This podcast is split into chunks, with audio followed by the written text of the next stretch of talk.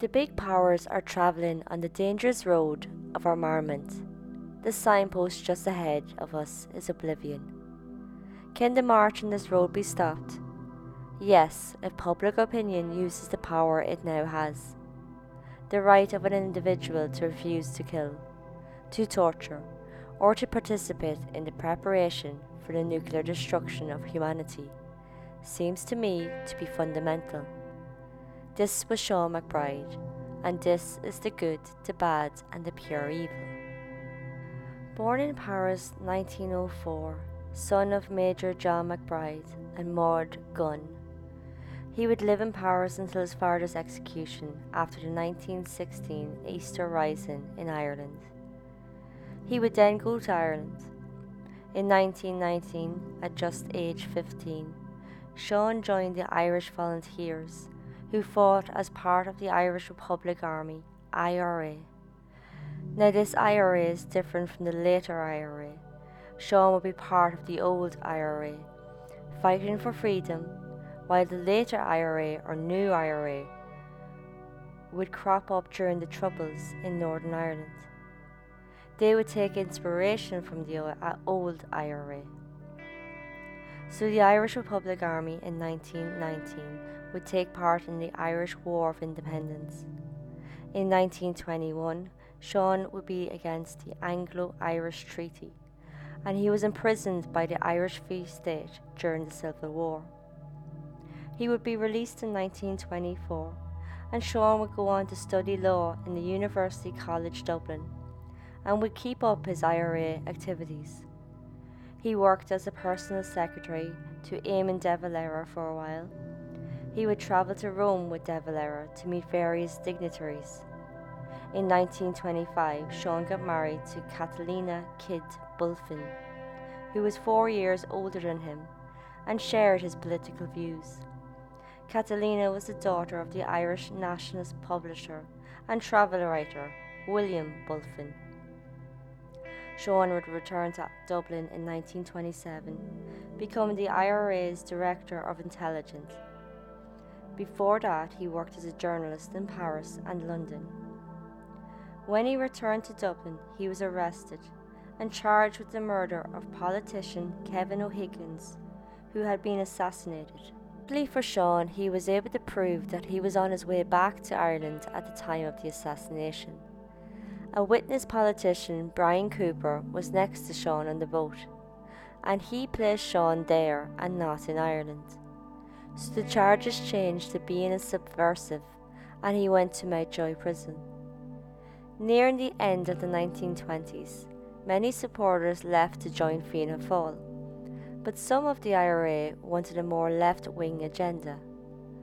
After the IRA Army Council turned this idea down, Sean created a new movement called Saor Éire, or Free Ireland, in 1931. Saor Éire would be declared unlawful, although it was a non military organisation. With its growth came threats, and Sean would become the security service number one target. In 1936, Moss Twomey, Chief of Staff at the IRA, went to prison for three years. Sean would take his place. The movement wasn't in a great place with many conflicts with others. Tom Barry would become Chief of Staff to head a military operation against the British. This action Sean was completely against. 1937, Sean would be called to the bar. He resigned from IRA when the Constitution of Ireland was enacted later that year. While a barrister, he would often defend IRA prisoners of the state. In 1944, he would defend Charlie Kerins, who was being executed for killing Garda detective Denis O'Brien in 1942. But Sean couldn't stop this execution. In 1946, Sean would conduct an inquest in the death of Sean McCaughey. At it, Sean MacBride embarrassed the authorities by forcing them to admit that Port Portlaoise prison had inhumane conditions. In 1946, Sean would create the Republican Socialist Party called Clann Poblachta, or Family of the Republic in English. Sean's aim was that this new party would replace Fianna Fáil as Ireland's major political party. In the October 1947, Sean won a seat in the Dáil. On the same day, Patrick Kinane also won a seat for the party in Tipperary. These were won in local elections. In 1948, at the general election, the new Clan na only won 10 seats. The party joined Fine Gael, Labour, National Labour Party, Clan na and several independents to form the first joint party government with Fine Gael's John Costello as Taoiseach. The leader of Fine Gael was Richard Mulcahy, who Sean and others Republicans never liked or trusted because of his role in 77 executions under the government of the Irish Free State in the 1920s during the Civil War in Ireland. To gain a bit more confidence from Clann na Poblachta, Mulcahy would step aside, allowing Costello to step forward. Cl- two Clann Poblachta TDs joined the cabinet. Sean would be one, and he became Minister for External Affairs. Sean would advise Costello to nominate Protestant Denis Ireland to the Seanad Éireann, the first resident of Northern Ireland to be appointed as a member of the Oireachtas. Ireland would be the Irish representative to the Council of Europe, helping Sean in the leading role he was to play in securing acceptance of the European Convention on Human Rights, which would be signed on November 4, 1950, in Rome. In 1950, Sean would be president of the Council of Foreign Ministers of the Council of Europe. He also was vice president of the Organisation for European Economic Co op from 1948 to 1951. When NATO was calling on countries to join, Sean would be responsible for Ireland not joining, so securing their neutral status. Sean would play a big part in the repeal of the External Relations Act and the passing of the Republic of Ireland Act, coming into force in 1949.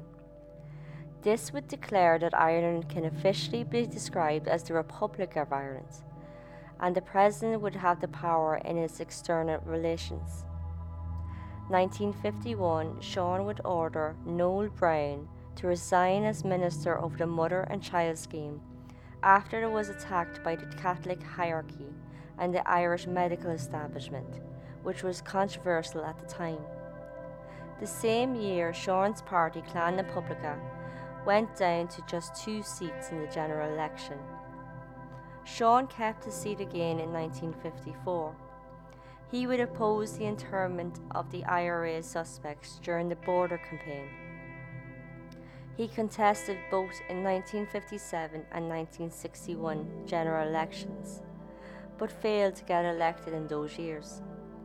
So Sean retired from politics but continued to practice law. In 1983, Sean would be attempt to run as a candidate for the Irish president but didn't receive the backing for it. Sean was also involved in politics internationally.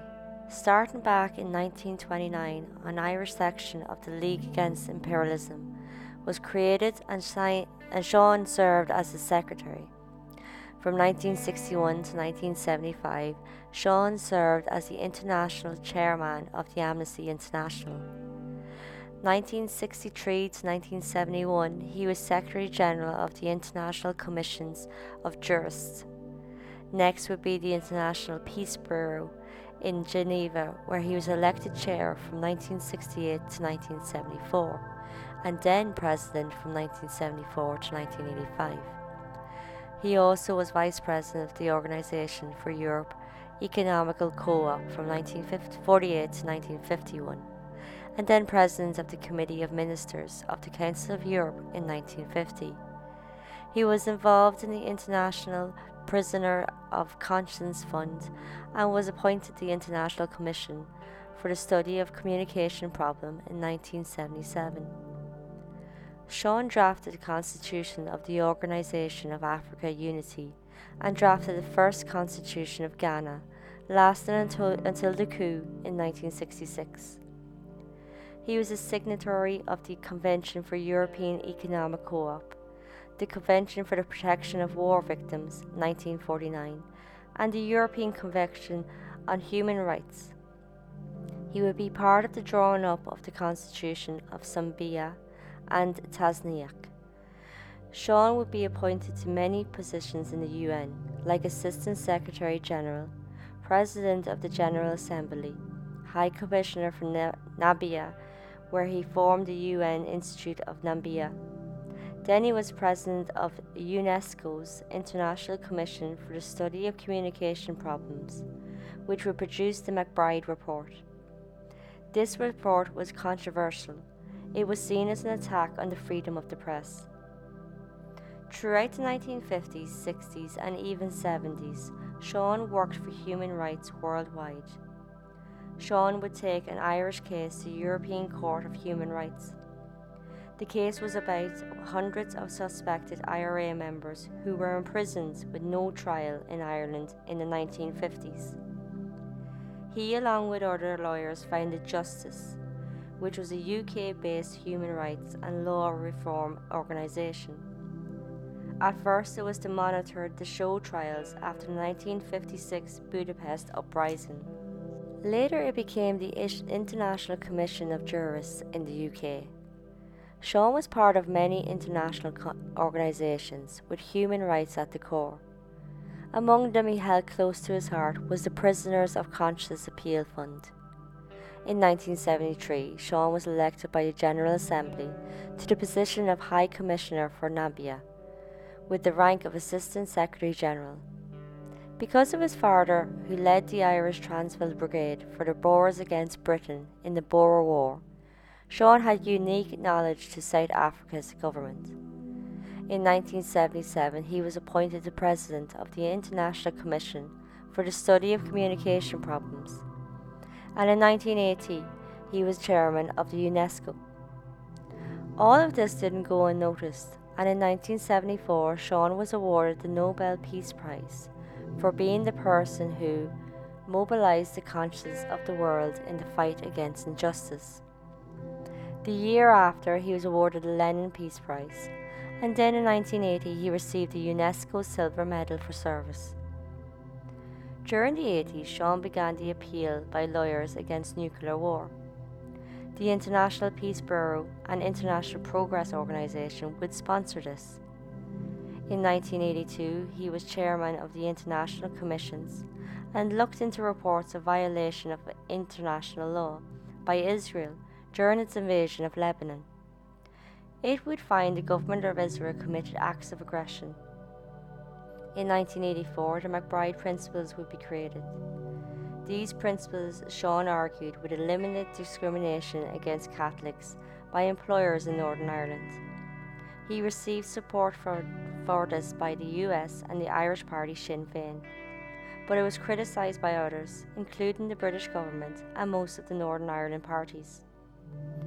In his elder years, he lived in his mother's home which famously served as a meeting place for many Irish nationalists. Sean died in Dublin, January 15, 1988. When his death was announced to the world, the African National Congress, Oliver Tambo, would say that Sean MacBride will always be remembered for the concrete leadership he provided to the liberation movement and the people of Namibia and South Africa. Driven by his own personal and political insight, arising out of the cause of national freedom in Ireland. Our debt to him can never be repaid.